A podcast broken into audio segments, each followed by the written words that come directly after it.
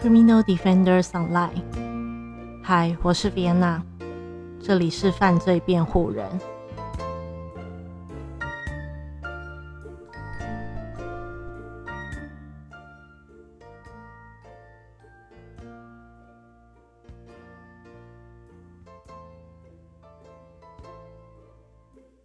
大家今天过得好吗？下午下了一场大雨，希望没有把大家的周末愉快的心情，对，周五迎接周末的心情给淋湿了。那这边呢，想要问问大家，父亲节过后的七夕情人节有什么样的安排吗？那我自己是没有什么安排。我本来想说找一个就是小店吃个仪式感就好了。对，因为我们之前其实已经那个我喜欢的店 Choo Choo 那个我已经就是当作是情人节的晚餐这样子，所以我们就安排，我们本来就，我跟我男友本来就想安排说，哦，那我们去我们另外也很爱吃的一家咖喱店，叫做童颜。那但是因为它还是没有开放内用，所以我们就想说，那我们就直接外带在家里吃就好了。那各位的七夕情人节有什么安排吗？那现在其实还是有很多很不错的餐厅有开放内用。那有没有想要跟自己的情人过小节呢？祝你们幸福，好吗 ？OK， 那第三章我们讲的是对抗野兽的人。那我们把比较近代的美国联邦调查局的行为科学小组。主要的几位人物，像约翰道格拉斯跟我们一直有提到的雷斯诺先生，那当然还是有其他位。那第三章的话，基本上以他们两位为主。那尹内博士也在就是这个行为小组发展的各阶段，也有跟我们提供了。在各阶段的一些可以代表性的案例。那这边呢，其实案例蛮多的，就是大小书里面比较重点的案例，那比较一些其他的照片序文，蛮多的。那我今天帮大家挑选书这一章里面的7个案例，它是有特别说明。像是犯案过程啊，然后他们是如何破坏犯罪心理，这个犯人的外表啊、行为啊，或者是个性啊，或者是有没有精神疾病等等。那话不多说，我们就直接进入主题咯。那第一个谈到案例叫做苏珊·杰格的失踪。那这个案例的犯罪者是大卫·梅尔霍夫。那在这个案例中呢，其实我们可以看到犯罪剖绘的应用，那也其实就是首次使用的犯罪分析技术。那在这个苏珊被绑架后的大约1年才被使用。那在大卫·梅尔霍夫犯罪的时候呢，其实 FBI 也一直在积极的改进这种对犯罪者进行心理分析的方法。所以呢，其实大卫·梅尔霍夫案呢，就成为了第一个使用这个技术的用这个技术积极调查的连环杀手。那他的案件的内容如何呢？在1973年的6月，那7岁的小苏珊呢，在跟家人露营的帐篷中就直接被绑架了。那大卫·梅尔霍夫呢，其实他没有留下他没有留下就是要赎金的纸条，那也没有留下任何的物证。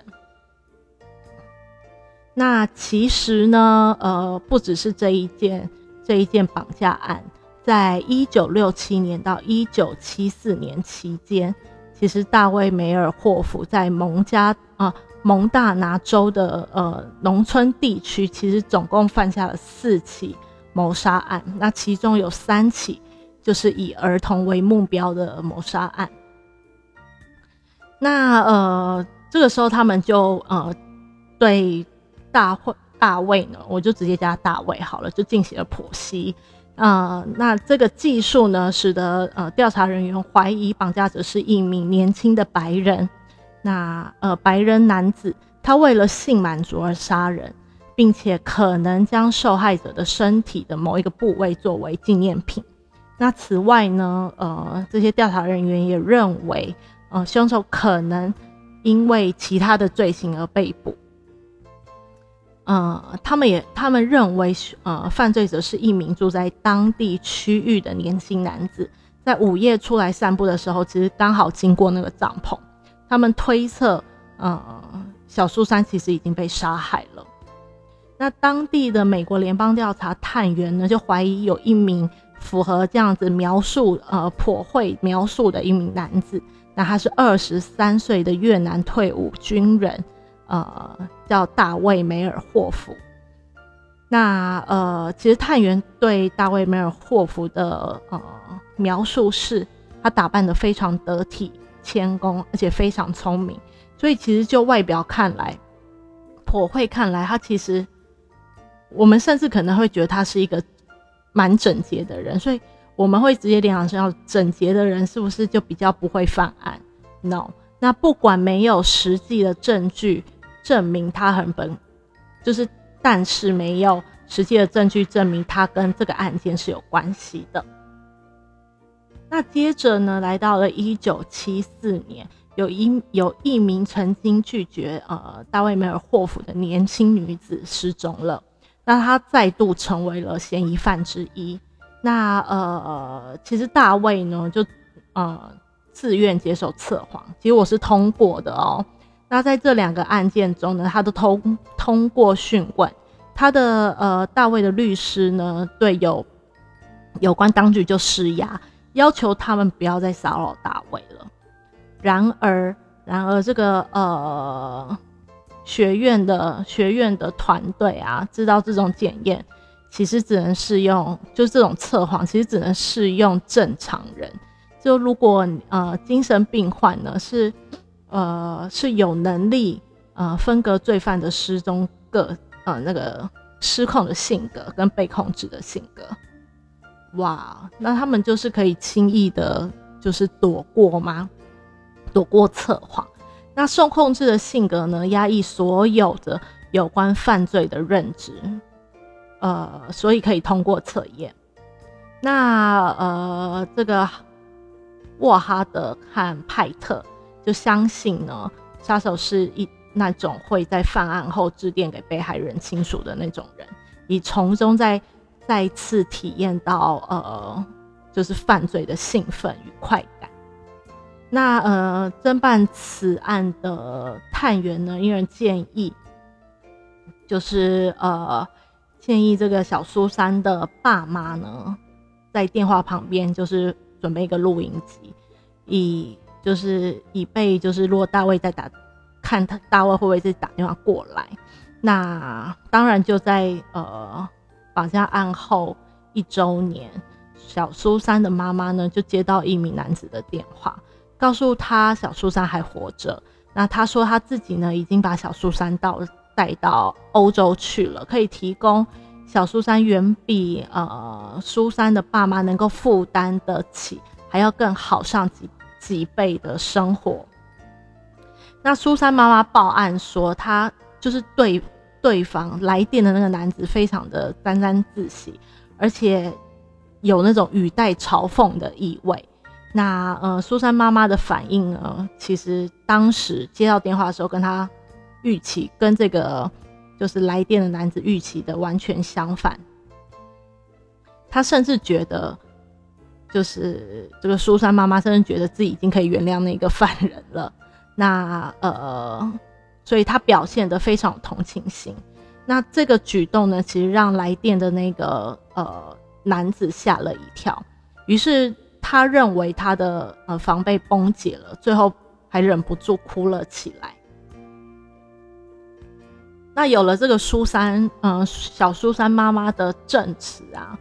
就是即使呢没有办法追查到这一通电话，那因为刚刚有放录音嘛，那一名美国联邦调查局的分析员推论，录音带上的声音和大卫的声音是符合的。但是这项证据呢，其实在这个蒙大拿州并不足以让警方获得可以搜索这个嫌犯的，就是大卫的住处许可。那派特认为呢，大卫可能因为与小苏珊的妈妈有接触，所以他受影响。所谓接触就是有对话过，所以受影响，并安排他们两个在大卫的律师事务所见面。那在会面时呢，大卫非常冷静，那其实情感都在控制下。但不久后，小苏珊的妈妈回到密西根的家中，去接到一通来电哦，就是也不算匿名啦，就是改名的来电的对方的付费电话。那他说是他绑架了小苏珊，这位维斯先生说他绑架了小苏珊，但是这名男子继续说下去前啊，因为小苏珊妈妈之前有跟这个就是电话嘛，有通过电话，所以其实他就已经认出说是这个维斯先生就是大卫，所以他反而就是回复说你好吗大卫。 OK， 那基于呢这小苏珊妈妈的证词，探员得以取得那个搜索票去搜索这个大卫的住处。那其实呢有两名失踪的女子啊，小女生就在她的住处被搜寻到了。那她也欣然的自认谋害这两位女子的凶手就是她自己，那同时她也杀害了当地的一个男孩，于是她就被捕了，于是大卫就被捕了。那大卫被捕的隔天，其实就在警局的囚犯室上吊自杀，这样子。OK， 那这个就是我们的第一个案例。那这个案例呢，其实也就是美国联邦调查局行为科学小组首次使用这个犯罪剖绘的这个部分来逮捕到不算是逮捕到啦，就是配合所谓的证据的状况下，顺利的逮捕到这一位大卫先生。那第二个案例呢，我们称书中称他为致命的摄影师，那是哈维·莫瑞格莱特曼，好长的名字。 OK， 那我们就直接就叫他哈维好了， Harvey。 那这个 Harvey 的犯罪自白呢，其实成为第一份有关连续杀人犯心理的完整档案。那他描述着呢，其实这个档案中，他最后描述着自己是如何杀害第一名被害者后，那克服就是深深自责的心理。所以他其实在杀害第一名的受害者的时候，他的感觉可能不是有所谓的兴奋或者是快感后，反而是自责的。那他不仅自责，他还对着尸体就是请求这个被害者可以原谅他。那这个案件呢，其实是在1950年代后期，他被称后期他是一个蛮在犯罪圈中很活跃的美国连环杀手。那他在媒体上被称为孤独的新杀手和魅力女孩杀手，所以待会其实也有其他案例会告诉你说，其实杀人犯是有一些魅力的，会引起其他人就是对他的被他吸引， OK， 那他这位 Harvey 呢，他也会使用几个化名，冒充专业的摄影师，以模特的生涯作为承诺，引诱他的受害者。所以他的受害者其实很多都是几乎都是女性，然后都是可能有怀着那种明星梦或者是比较有自信的女孩吗？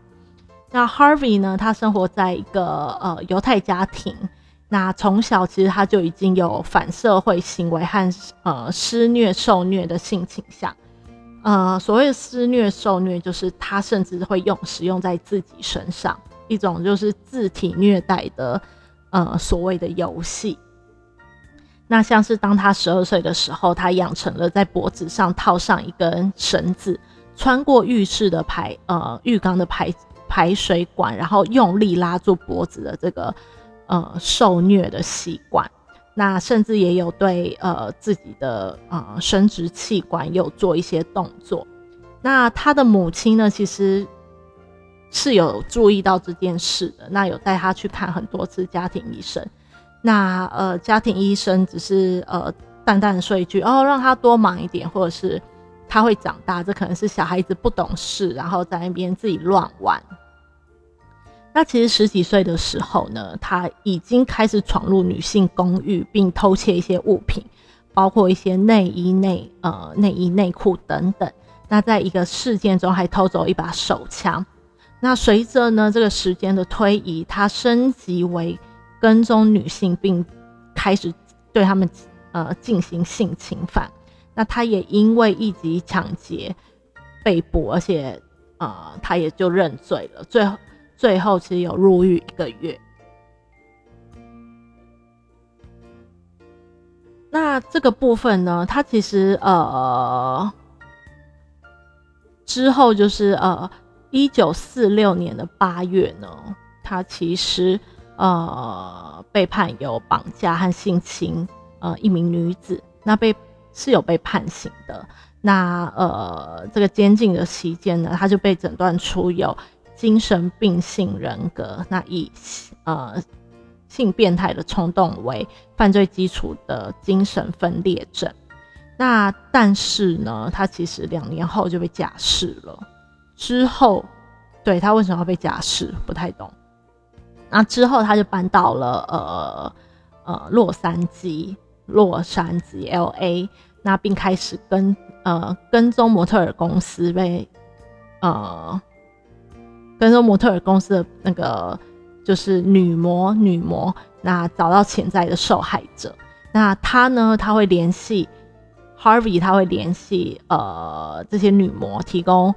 低俗小说杂志的工作机会，然后把他们带回他的公寓，然后再把他们绑起来进行性侵，并且一直拍照。然后呢，他会再勒死他们，并将尸体就是倾倒在 LA 的沙漠中这样。那他有两个知名的模特儿受害者，就是一个叫朱迪恩，一个叫做Lucy。 那他呢，透过报纸上的孤独之星，也就是为什么他之前会被称为叫孤独的之星杀手，就是他会通过报纸上的孤独之星广告认识他的受害者。那这第3位的受害者叫做 Shelley。 那Harvey 也是也是一个无名女尸的嫌疑人。那这个无名女尸其实在很多犯罪案件中，我们叫做 Jane Doe Janedoe， 对。那当然也有John Doe， 是指无名的男性的这个嫌疑人。那这个无名女尸的尸体在1954年被步行的旅行者发现。那她的身份其实在55年内都算是一个谜。那之后呢，在一个之后的监视才知道说，她是一个当时18岁的女生，叫做多罗西。那其实在审判的之后之后 Harvey 在审判的法庭上就要求就是判予自己死刑，那他也说呢这其实是最好的结果，所以其实他在1959年的8月呢就以就在毒气室施予死刑。那这个就是我们的第二个案例。那这个案例呢其实表述的是犯罪的自白的重要性，一个完整的答案，然后一个重要性。那第三个案例呢叫做理查特顿确斯案，那我们就叫他理查好了。那对于这个案件呢其实雷斯特有说火会其实没有逮捕杀手，而是警察们将他逮捕的。那他的剖绘呢，就雷斯特的剖绘只是一个调查的工具。那在这个案子中呢，明显的缩小了搜索危险杀手的一个范围。那他的研究呢，对侦破这个理查确斯案是有帮助吗？如果你同意，而且他其实雷斯特也感到非常的骄傲。他骄傲的点是他不是就是利用这样的办案手法来抓到了凶手嘛，所以其实他就是在说犯罪剖绘应该要被重视，在所谓的调查技术上它是其实是有举足轻重的一个缩小就是嫌疑人范围的一个重要技术。那再来呢，我们来分享这个理查特顿失窃案的内容。那在1978年呢，加州的一名卡车驾驶在抵达家门前呢，发现他怀孕的妻子惨死在卧室中。那尸体旁边呢放着一个空的优格纸盒，显示这曾经被拿来引用死者的血液。那当然上面应该会是有血字的。那尸体其实有一部分也遗失了，没有发现有什么明显的杀人动机。那警方呢与美国联邦调查局行为科学小组的地方官联系，那这个地方官呢再转而联系到我们这个雷斯勒先生。那当时的雷斯勒正好要离开学院前往西海岸上课，那所以其实他在离开前他就写下了对这个凶手的初步剖绘。那雷斯勒呢做出一些没有记录在这篇剖绘的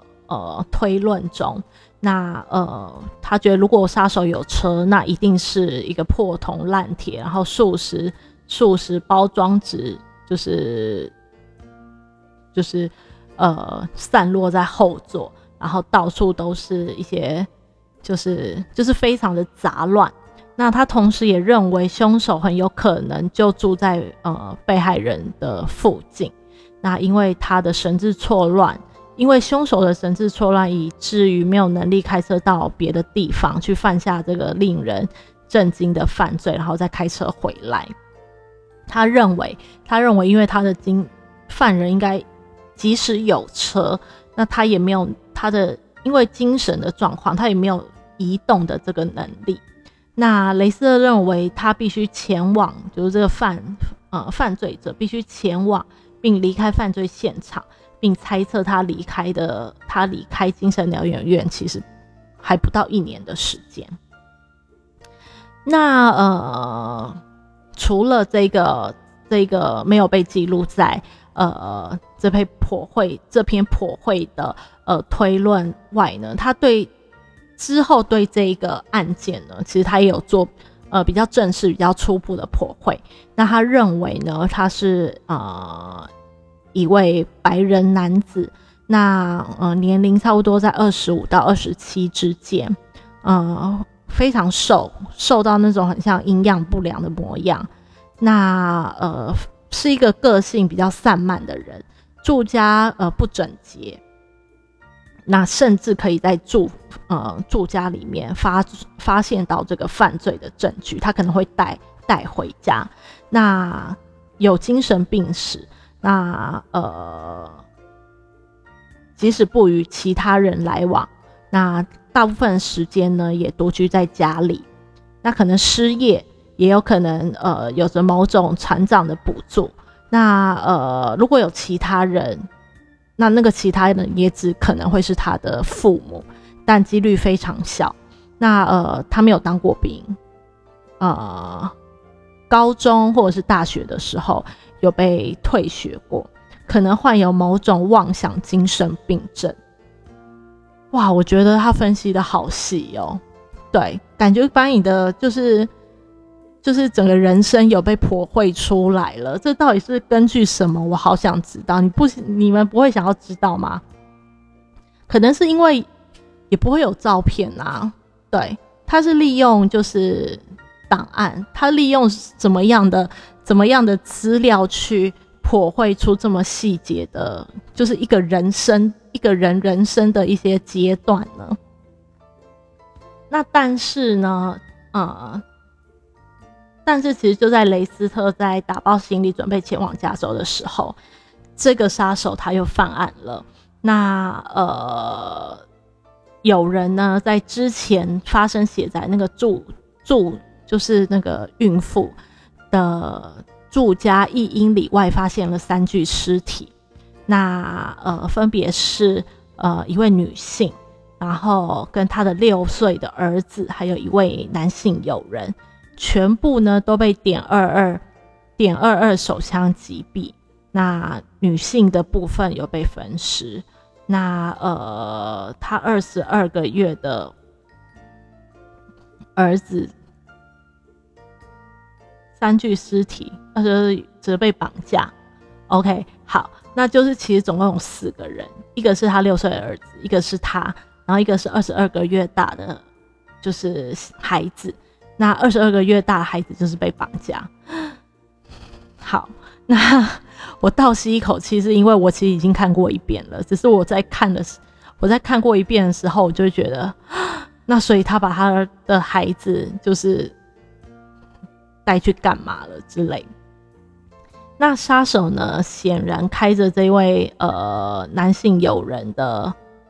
车子，然后也把他就是丢弃在不远处。那地方警官呢，其实叙述这个案件的时候，他还说这个其实是他看过就是最奇异、最怪诞、最没有道理的杀人案。我倒觉得这个是还蛮残忍的，对，因为已经到了一个喝血的状态了嘛，就喝血这件事情，你要把不是邪教，就是依我们看过的一些案例来讲，要么就是邪教，就是你要进行某个仪式，所以你才要喝那个血，不然就是真的是有一些嗜血症啊，一些精神疾病的状态。那雷斯呢，其实就补充了更多的破坏细节，那认为这个人单身，那一个人住在离货车被弃出1公里外的地方。哦，这个也可以，很像算命呢，感觉根本就是在算命。我好想学这个犯罪剖绘，我觉得这犯罪剖绘很像很科学的算命的感觉。 OK， 那他告诉那个探员啊，这名男子犯下的谋杀案之前，可能在当地犯下就是恋物窃盗罪，那而且有被逮捕过，那所以他们可以去追踪这个人的犯罪记录，以去就追踪这个人的犯罪记录，以找到这个人。那他描述呢，雷斯特描述呢，这个恋物窃盗是偷窃女性衣物，而不是就是那种市场上有价值的东西。那窃盗者是因为色情的目的而偷窃的，懂吗？就他不是偷你的什么花束、电脑啊、电视啊等等等。他是偷有性特征的物品，这样子解释没错吧？就性特征的物品。 OK， 那当然依据了雷斯勒的一些资讯，还有一些物证，那超过65位警察出动询问了上百名住在这个距离的货车被发现处的一些住户们。那一位20几岁的女性呢，就告诉警察说，她其实和10年前高中的时候就认识一位叫做理查特顿斯确斯这个男生谈过话。那他说呢，他其实被他的外表吓坏了，因为他的外表就是头发很凌乱，瘦到不像话，那穿着沾满血污的宽松无领的长袖运动衫，是不是完全正确？那嘴唇外都是黄色的结痂，然后就是眼神里面好像没有灵魂的感觉。那于是呢，2名警察就去负责监视理查的房子。他出现的时候背膀下夹了一个盒子。那警察因为理查其实也拥有一把.22的左轮手枪，和一位就是被害人的钱包而逮捕他。那他的卡车呢，其实就停在那个附近，装满了废弃的报纸、破布、啤酒罐以及空的牛奶纸盒。雷斯特是其实养小鬼啊我觉得也太准了吧，这种准确度几乎是 90% 以上。对啊，应该是养小鬼哦，是不是？就代表说，如果这真的是一项技术的话，这个是一个蛮准、非常专业、非常准确的一个就是调查技术。我觉得甚至用在服务业都是一个很棒的就是专业技能。 OK， 回到我们的就是主题上。那这个理查呢，同时也有一把12寸的屠刀以及沾满血迹的长筒胶鞋。那他携带的盒子其实塞满了沾有血迹的布。那理查的公寓呢，其实就雷斯特说是一团乱。那有找到3个有血迹的食物搅拌器，沾有血迹的一些衣物，还有一些刊登关于第1件谋杀案的报纸。所以他其实是在看就是办案进度，还是他其实觉得很骄傲然后很兴奋呢？那冰箱里面的菜盘有一些人肉，这个是要上那个免责声明了吗？是，我等一下会上。 OK， 一个容器呢，里面其实装了一个人脑。墙上挂着月历，在2件谋杀案发生的日期都被画起来作为今天的一个记号，而且整个1978年呢，相同记还出现在44个日期上。那其实这个是一个相当令人震惊的标志。那其实呢，在理查被逮捕后，那他的所谓的过去，他的过往就一一的被浮上台面。那他出生于1950年，早期就有精神病症状了。那后来呢，他的毒瘾还变得非常的深。那曾经被因为持有大麻而被捕。独居的时候呢，其实就开始就是宰杀一些兔子。那当然是去除内脏，然后喝他们的血。那他喝他们的血的理由呢，是因为要阻止自己的心脏缩小。那最后呢，他因为精神分裂症被送到精神病院。当时他在那里也杀了2只兔子。他为什么都要杀兔子？那对啊，为什么有兔子给他杀？那并发现呢，他被人家发现嘴巴沾满了血迹之后，人们就开始称他为吸血鬼。那其实这个案例我在其他的 podcast 其实有听到。那我相信今天介绍的案例在podcast 上啊，或者是在更久以前的书籍上其实都有介绍。因为这几个案例都是非常经典，然后但当然非常骇人的一些案例。所以如果有听过的听众的话，你就当一个复习好了，好不好？那在经过这一连串的治疗后呢，他还是被释放了耶，傻眼。对，那他转交给他的双亲照料，他的母亲呢就为他的公寓付租金，然后并帮他买一些杂货。对，那其实呢，在理查取得枪械之后，开始杀害邻，并开始杀害就是邻居的宠，也有杀害那种邻居的宠物啊，然后喝他们的血。所以早期他都已经这样做了，但他会发展出杀入人类的行为，其实是可以预想到的，然后也是，但是也是不可避免的。我想当然是因为一些政策啊，或者是之类的。那他开始计划谋杀仪式的初期，就将他逮捕，其实是为人类造福啦。OK， 那讲完这个吸血鬼，就是很害人嗜血症的这个吸血鬼理查呢，我们来到了也是非常著名的艾德蒙·艾米尔·坎伯这个女学生杀手，对，那个十大杀人，美国10大杀人犯里面一定有她。那这个呢，这个艾德蒙呢是雷斯特被征召为美国联邦调查局州监狱系统的联络官助理。那其实他们在访问他呢，其实是3个人同时访问了7名恶名昭彰的杀人犯，那包括了舍汉，那这个舍汉是刺杀罗伯甘乃迪的一个刺客，那还有理查曼森，就是曼森家族之前有跟大家提过，也是鼎鼎大名的，一直到至今都是非常经典的一个邪教家族嘛，和这个艾德蒙艾米尔坎伯。那艾德蒙艾米尔坎伯，我来帮大家就是拾回一些记忆。其实之前我就有说，他其实就是 Mindhunter 里面第一位被访谈的连续杀手。那他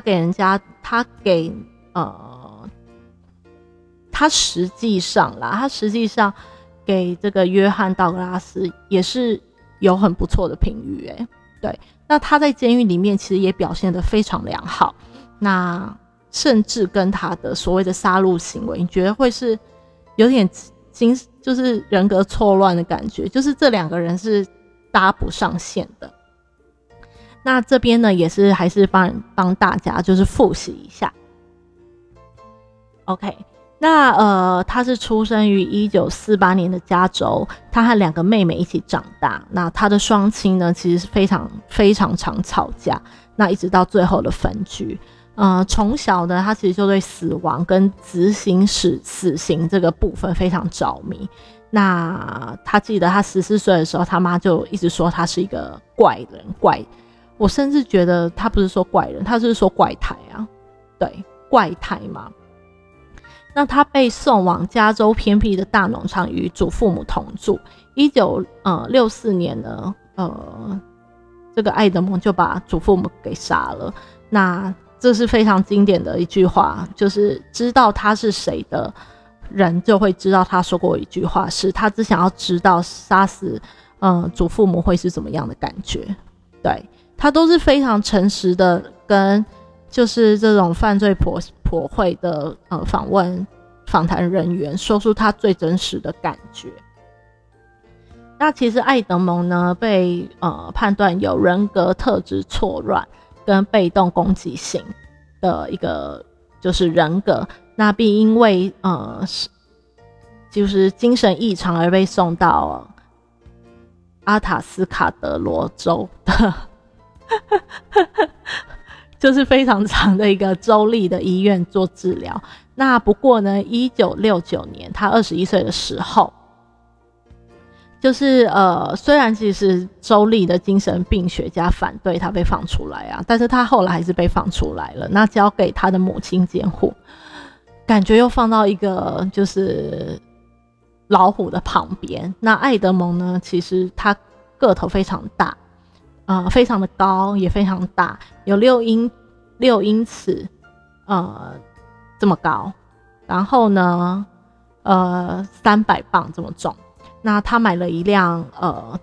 车，在公车上漫游。那起初呢，他只是想要载就是拦便车的人，接着在1972年的5月，他就拿着一把枪指着2名州立大学女学生，把他们带到一个偏僻的峡谷，就是刺死他们。他不是有枪吗？他为什么要用刺的？然后再把尸体带回家。那他其实就在家里把他们分尸，然后还用拍立得就是拍摄他分尸的这个过程，然后将尸体埋在一个山上，但是留下的头颅就是过一阵子才丢弃。有没有很残忍？就是我觉得其实这些案例都会让我觉得他们不把人当人看，或者是他们把人当成一个实验的工具，或者是一个可以让他兴奋的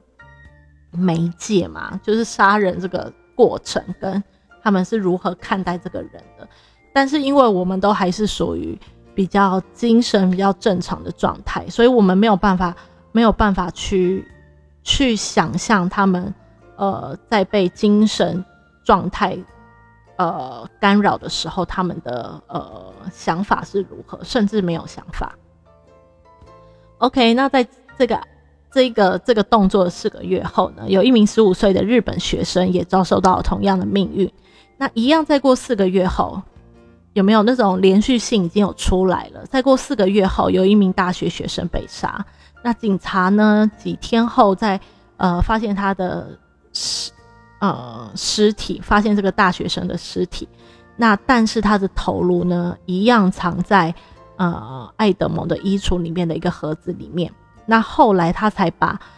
这个头，就是这个大学生的头埋在母亲的后院里。那其实这个是一个黑色的幽默感，他为什么要把这个头埋在母亲的后院里，而且面向母亲的卧房的窗户？因为呢，他的母亲总是跟艾德蒙说，希望有一天可以有人仰望着他。你看，艾德蒙已经就是在这个记录里面首次发挥了他的幽默感。 OK， 那艾德蒙的杀戮其实就此就开始加速了。那在1973年的2月，他挑选了2个一样是大学生的校园，然后就女大学生，并立即枪杀他们。那当他抵达母亲的家中的时候呢，他的母亲正好在家，那他不得不将就是刚刚砍下那个2个大学生的人头从车厢里面拿出来。那隔天呢，把尸体的血迹洗干净，并丢在附近偏僻的大峡谷里面。那一直到了复活节的这个礼拜六，天刚亮，那艾德蒙呢就杀了他的母亲，对，那将他的头盖骨呢敲碎，并把头砍了下来。最后，他切下他的喉咙，将之丢到厨房的食物那个垃圾搅碎机里面。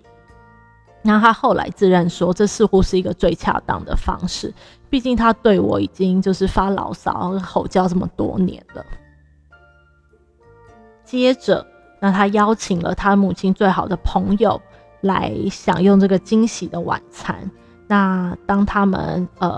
抵达时候，他们就说我们坐下吧，就是我很累之类的，我累死了。对，就是因为这个累死了，艾德蒙决定实现他朋友说的话，把他勒死，然后并分尸，就是让他真的累死。那用他的车，用这个朋友的车将尸首运走。隔天早晨，他不知道该怎么办，因为他没有一个目标点嘛。那他就开了好几个小时的车，并在母亲家中留下一张纸条给警察。这个纸条内容是写着：借由这个可怕的、残忍屠夫的手，我不再需要因为他而受苦。那这一切的发生非常的快速而且宁静，这就是我想要的。而我呢，并不是一个草率做事不彻底的男人，只是因为时间不够，而我有好多事要做。最后呢，他到了科罗拉多的普爱博罗，那他把车子停在路边的电话亭，打了个电话给就是警察局，告诉他们他其实就是女学生杀手。那警察起初其实是不相信的，那他打了很多电话，后来警察才逮捕他，因为警察原本想说这个凶手那么凶残恶极，怎么可能会自首？就是我在想应该是这样想吧。对啊，就是你应该就是一直在逃亡，你怎么会想要自首呢？但是没错，他就是自首了。那在艾德蒙的审判中呢，他解释自己谋杀女性的动机。那他说，他们活着的时候都离我好远，不和我分享他们的生命。当他们被杀了之后，我只有觉得他们永远都属于我的了。那是我可以拥有他们的唯一方法。那于是他就被判定了一个精神异常跟8个谋杀罪成立。那他要求呢，法院就是施以他酷刑。不过呢，就是法院只就是就是没有施予酷刑啦，因为他就是被判终身监禁不得假释。可是听说他在监狱里面就是也混得很好，很舒服。那这边呢，就以下就是道格拉斯跟他有过访谈、有过接触的一些内容。那道格拉斯后来撰写了自己有关于这位女学生杀手的印象，他达145公斤哦，但是他呢进步交成自傲，或者是有任何反悔的反应。那艾德蒙是一个冷酷说话却温和的人，他唯一显露感情的是描述他的母亲有多坏，对他多差的时候。那他表示呢，他有去他当时是有兴趣加入加州高速公路巡警时，那母亲曾用尽一切的努力，将这个少年，将艾德蒙的少年的这个谋杀记录给删除。那道格拉斯后来明白，其实对警察工作有兴趣的这个状况其实是许多连续杀人犯共有的特征。我在想，是不是其实他们心中都有一种过度的正义，或者是那种铲奸除恶的心情，因为他们可能觉得自己过不好是别人害的，那可能觉得就像他刚才说的，那些女学生根本就不想要接近我，那可能是不是当了警察他才有那个自尊，他的自尊心才会提高呢？那道格拉斯继续说，通常有这种谋杀犯都会开类似警用车的车，或者是被淘汰的警用车。被淘汰的警用车是可以拿到的吗？对，这个我还觉得是不是有一些资讯可以了解一下。那艾德蒙经常出入就是警察也会出入的酒吧或餐厅，而且与警察呢就是展开友善的对话。这是让他觉得自己也是警界的一份子。那他获悉有关于他犯下的杀人案的，也可以让他获悉就是他犯下杀人案的一些调查进度。那艾德蒙在过去的5年牢狱生活中呢，其实已经学到非常多心理学的知识。那这个行为呢，可以提供精确的